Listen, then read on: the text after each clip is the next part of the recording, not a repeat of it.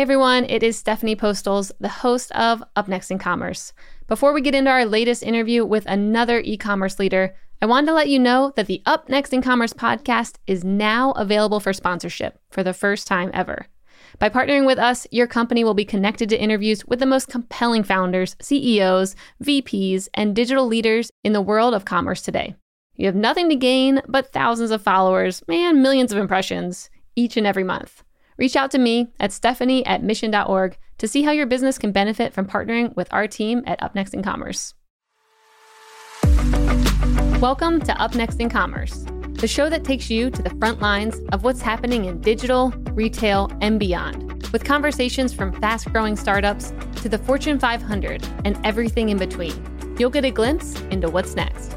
I'm your host, Stephanie Postles, the co founder and CEO of Mission.org, and I'll be your guide through all the trends, innovations, and hot topics in the world of commerce.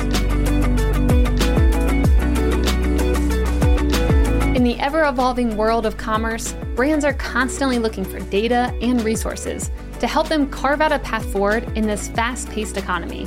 Salesforce continues to be the source of information for brands everywhere which is why I wanted to bring back a repeat guest, Caila Schwartz, who's the Director of Industry Insights at Salesforce. We got to dig into the second edition State of Commerce report's findings, such as how automation is quickly changing the world of commerce, the economic challenges to come, plus some tips and predictions for how brands should handle the upcoming holiday season. All right, let's get into it.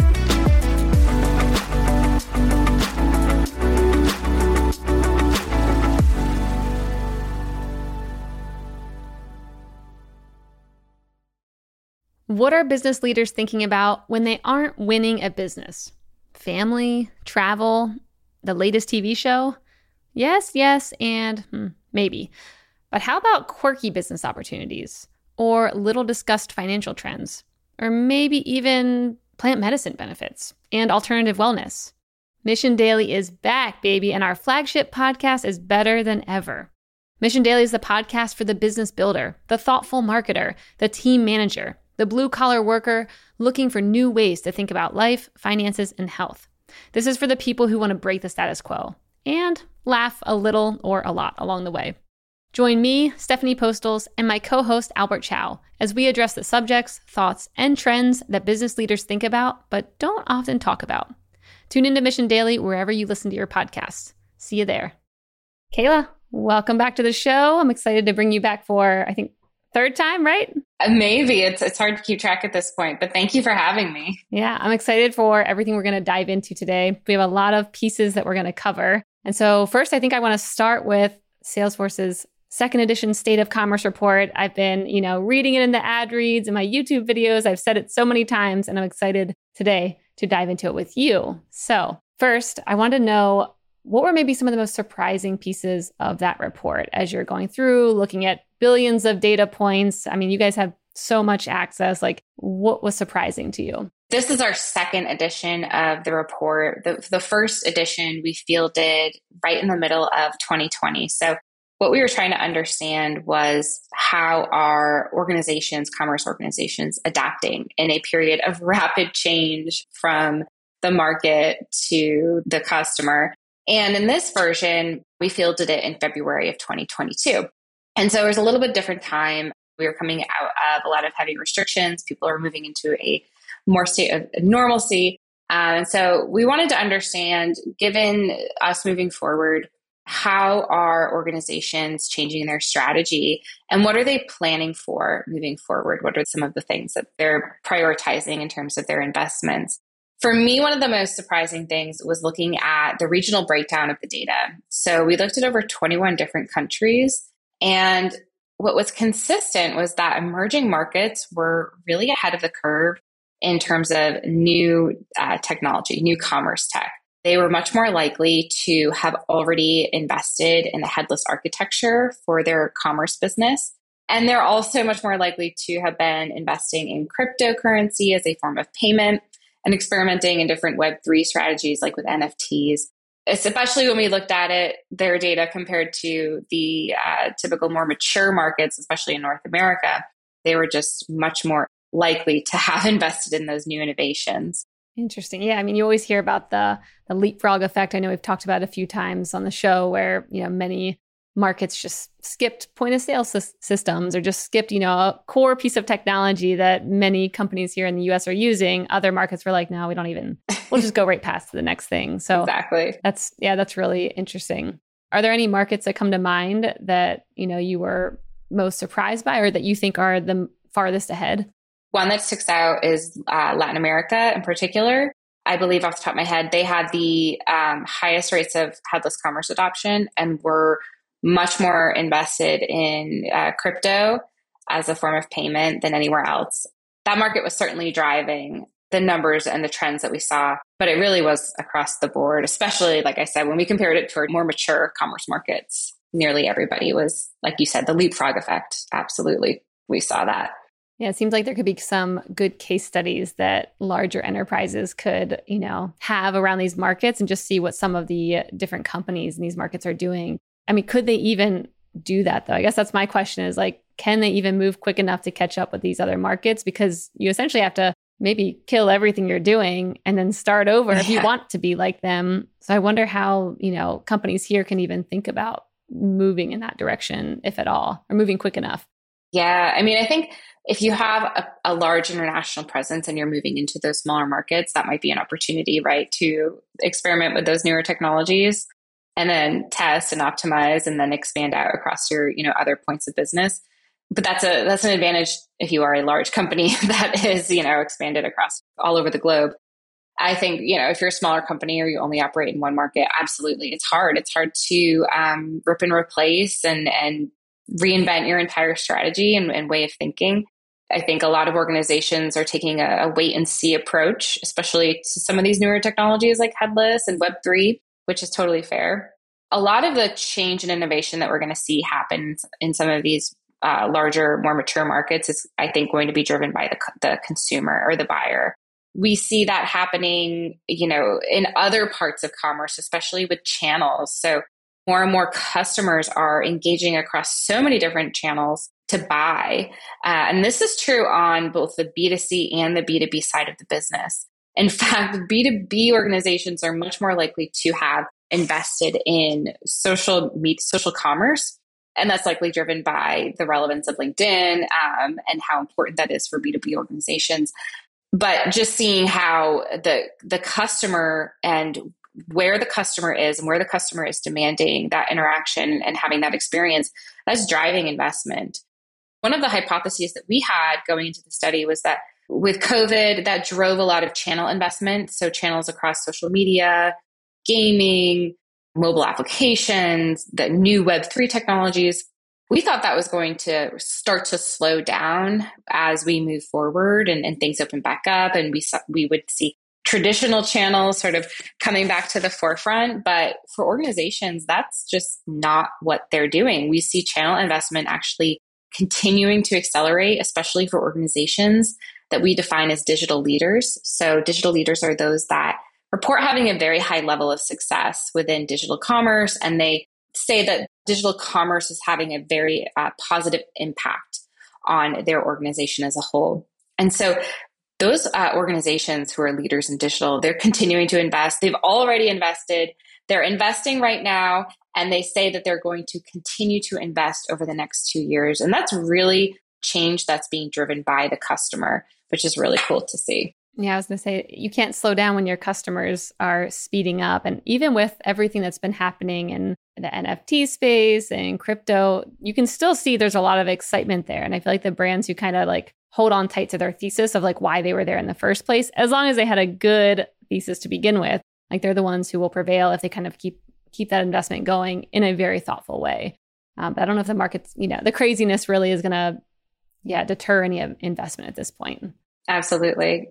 Crazy times, so to speak, uh, especially in commerce. A lot of change, a lot of, and, you know, Web3 is, you know, a disruptor is going to change the landscape as well. Yeah, I agree. So when talking about crazy times, I of course now want to kind of dive into like the economic challenges going on right now. That's, you know, all we can hear about. I'm sure many, you know, companies, brands, leaders there are a little bit worried seeing the inflation numbers and margins decreasing and you know everything that's happening is just kind of a scary time to probably be a brand and know how to predict the next couple years. And i want to hear from you all like what you're seeing on your side with you know all the companies you work with and the data that you get. Like yeah what do you think is going to happen over the next maybe year? One of the themes that i think is going to emerge and, and we talk a little bit about this in, in our holiday predictions um, for 2022 is the reemphasis on profitability and margins over the last two years for commerce, it was all about the supply chain, whether it was first mile, so at the supplier, you know, getting product on ships, getting it to port, getting it out of port, getting it to the warehouses and the store. And then the last mile, how do you get it from the warehouse or the store to the customer? Those challenges really dominated. Headlines, it was on top of mind for um, executives. And we saw that actually in our in our data investment in first and last mile uh, strategies and tactics were the top of the list in our 2020 state of commerce survey. Those actually now moved down quite significantly in terms of priority. And we're seeing that for organizations, it's going to be how do I drive profitability? How do I do it efficiently? How do I target the right customer? And how do I do it quickly and efficiently? That's where I see moving forward the role of automation really moving more to the forefront than it's ever been. Um, how can you reduce costs? We know that at the supplier level or the producer level, costs are, go- are going through the roof for organizations. It's rising faster than what businesses can pass on to their end customer. And so they're feeling really squeezed. So, how can they find other ways to cut costs and maintain profitability in light of these challenging economic times. Um, and that's where I, I see automation coming into play, um, especially driven by artificial intelligence. And really, that goes back to a, a lot of different things that we talked about in the report um, the role of data and how important data is. You can't have uh, an automation strategy if you haven't mastered your first party data strategy. So, how you're going to collect clean and, and merge your data sources and utilize and put that data to work. Um, and so all of those things I think were important and we're starting to we started to see that um, emerge in the second edition of the state of commerce. If we were to refield this in three months i think that the first party data strategy would be at the top of the list. There's a stereotype of the average american worker whose life goes something like this. Go to work come home consume some kind of entertainment go to sleep, lather, rinse, repeat. If you're listening to this ad, then I know that that life does not resonate with you. For the truly disruptive business leader, work doesn't stay at the office, and unwinding doesn't mean watching TV at night every single night. This is why we've created Mission Daily, a podcast that discusses the trends, habits, and ideas that thoughtful business people are contemplating every day. From quirky business opportunities to interesting investment ideas to the latest research in health and exercise and alternative medicine, and maybe even plant medicine. Who knows where we're going to go, but Mission Daily covers it all. We're releasing new episodes every weekday. So join me, Stephanie Postles, and my co host Albert Chow as we discuss the subjects, thoughts, and trends that business leaders think about but don't talk about publicly, that is. Break the status quo. Tune into Mission Daily wherever you listen to your podcasts. See you there. When it comes to automation, I mean, we had Chipotle on the show and they said the exact same thing around even making the meals and how much automation they were bringing into their actual, you know, locations. And just because they couldn't even find enough people to work for them or people who wanted to do those jobs and they needed things to be more efficient. And I mean, I want to hear from you though. Are there any brands you're watching who are automating things in a way where you're like, that's pretty forward thinking, or, you know, doing their first party data strategy in a way that you think is super smart? I think there's going to be a lot of automation. We're starting to see this already play out in warehousing. So that kind of goes back a little bit to the supply chain, but there's a lot of challenges and costs associated with maintaining a warehouse, especially for labor. So, how they can uh, implement automation there, I think, is going to be really key. Also, how organizations can leverage automation in terms of or making things like buy online, pick up in store more efficient. We saw those types of tactics get stood up in a very scrappy way over the last two years. For the last two years, it wasn't necessarily about doing it efficiently, it was just getting it done. Now that's not necessarily the conversation anymore. Um, it's how do we do it in a more efficient and, and, and cost effective way. And so that's where I think um, automation can really come in and play a role in making that buy online, pick up in store experience easier. In terms of data strategy, you know, there's some some cool brands doing a lot of cool things with data, and some brands you might not even necessarily know. You know that it's behind the scenes; it's very stealth. And I think the best organizations are those that have a very effective data strategy, and you wouldn't even know it because the the experience is so smooth. Organizations that can leverage their data across all of their different touch points. I think that is the cool opportunity for having a really effective data strategy there's tons of opportunity there. Yeah, yeah. It feels like these past couple years have been like building beta things, like just yeah. trying to get something out there. Now, many things might just have to be completely rebuilt now that we kind of understand, like, oh, people actually want to stick with this. No one's going back to how it used to be. Things aren't really reverting, and so we might need to rebuild something. I mean, I did a a buy online pickup, I think curbside, and it was a very large retailer and i was like i didn't even know how to pick it up. I was so confused. I was like clicking the link. It would like kept asking me to sign in. I'm like i don't even have an account with you. And i was like i don't even know where to go. And i'm like how have we not figured this out yet? But i think it's you know because like organizations move so quickly to try and solve a problem that they had to you know maybe normally would take three years to solve. They solved it in like two months and then I think consumers like expectations are going to start to come back where for a little while I think people were okay with like it just being okay and like as long as it gets the job done. But now I think like expectations are going to go higher than ever and things might just have to be rebuilt to keep up.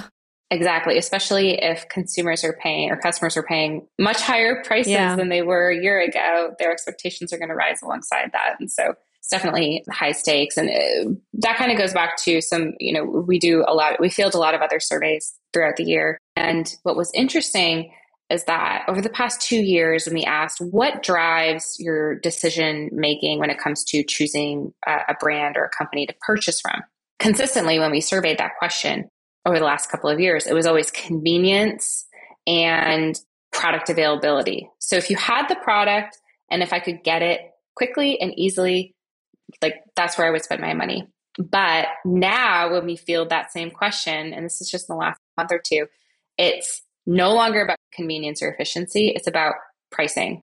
So customers are now more than ever voting with their wallets. They're going to go where it makes the most sense for them. So, you know, if you are raising prices, as, as all organizations are, how are you going to capture the hearts and minds of customers that are, you know, feeling the burn?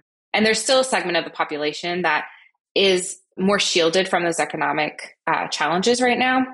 And they're still leaning more towards convenience and availability. But, you know, they're still going to want to have efficiency.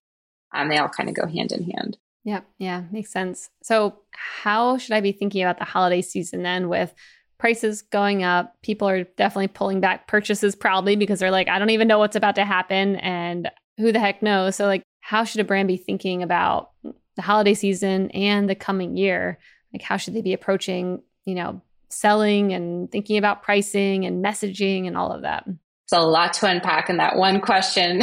I like to do that. Just throw it all out there and be like let's see what sticks with caila. I think the key theme for this year is profitability how organizations maintain margin because we're seeing large organizations report that customers are pulling back on consumption. And we also have an inventory problem. So, in light of all of the supply chain challenges that we've had over the last two years, companies bought a lot of extra inventory in hopes that they would just get something in. And so, how do you get that inventory off the books? Well, I think it's going to be, you know, promotional strategy is going to be really key this year. Um, there's going to be a lot of noise in the ether when it comes to sales. I'm already starting to see this. Brands that I would normally never see discount are offering 40% off sales. And so, how do you make sure that you're not overly promotional? Because then what we find is that people get into um, a game of discount chicken. How do you plan for that? And I think the first part is I'll talk about data again, but looking at your data, understanding, you know, when your customer's most likely to buy Cyber Week. We know that for you know, health and beauty organizations or companies that normally see around the holidays customers buying for themselves versus buying for gifting. Those companies are more likely to see the majority of their purchases happening within Cyber Week. for most organizations, we're seeing a pull forward of holiday demand. A lot of sales into early November. And that's been because of the rise in promotions happening at that time of the year, sales starting earlier in order to encourage people to buy earlier. And a lot of that was driven by the supply chain, right? You know, I, we don't know if we can get this to you in time for the holidays, so buy now. And customers did that. But now this year, with inventory being at an all time high, customers being very price conscious, understanding when the right time um, for your business to start your promotional calendar, when to start promoting, how often you should be promoting. That's really going to be key. And, you know, the part of that is looking at your data and just seeing, you know, what the trends are within your customer base, your audience. And then also, you know, looking at tools like artificial intelligence to help you, you know, deliver that the right time, right message at the right price type of engagement because I talked a little bit earlier about how there's kind of two different sectors of the economy when it comes to the customer. There's the customer that's feeling the economic burn quite heavily, and then there's the customer that's still quite shielded from economic conditions. I mean, they're feeling it, but they're not really pulling back on their purchases or their consumer behavior. How do you segment those different segments of your your audience differently? You should be treating them differently. Mm, that's good. I think AI is a really effective way to do that at scale. Um, it's going to be really important this year. No, that's great. I like that. I like the idea of how to segment customers based off of what you believe they're feeling, where they're living, where they're located, income levels, whatever, you know, you can get access to. Absolutely. I like where you're talking about you have to be serious about your sale and not just be having sales all the time because then it becomes meaningless and I also like adding in a little bit of FOMO. There's a couple sites that I'm on where they'll say there's only two left. And I'm like, oh no, that means there must not be any more discounts. And I'm like, there's probably more than two, but it gets me every time. like same thing with flights. Like, I mean, I, I think uh, yes. Southwest does that. And every time like, they were serious. Now there, there is no more low price option. and It's all gone now. So I think making sure customers know that like, you're serious with what you're saying and it's not just going to keep having 30%, 70%, 40%, like all over the place where you're like, I don't even know what to believe with this company anymore. That's a good long term strategy. Exactly. And I think a lot of brands end up getting in trouble with that. It hurts them in the long run. And so I think a lot of brands are potentially going to fall into the trap of that this year. It's going to be really challenging. you got to be careful. Yep. Yeah, I agree. Well, Caila, this has been an awesome interview. Once again, always, I love chatting with you. For anyone who wants to dive deeper into some of these insights, you can go to sfdc.co slash commerce insights. That's where you will find Salesforce's second edition State of Commerce report. And then for the holiday report, we will link it up in the show notes so you can figure out what you should be doing for the holiday in 2023. Caila, thank you for joining us. It was a blast, and we'll have to have you back again. So much fun.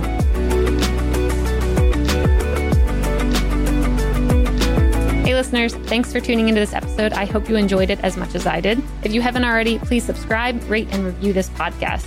It helps spread the word, and I would greatly appreciate it. See you next time.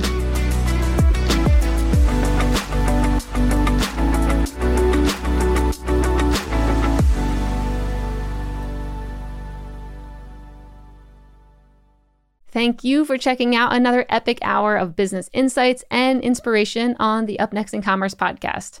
If you like what you've heard and you're interested in partnering with us to bring your brand to a growing audience of e commerce experts, reach out to me at stephanie at mission.org to get the conversation started.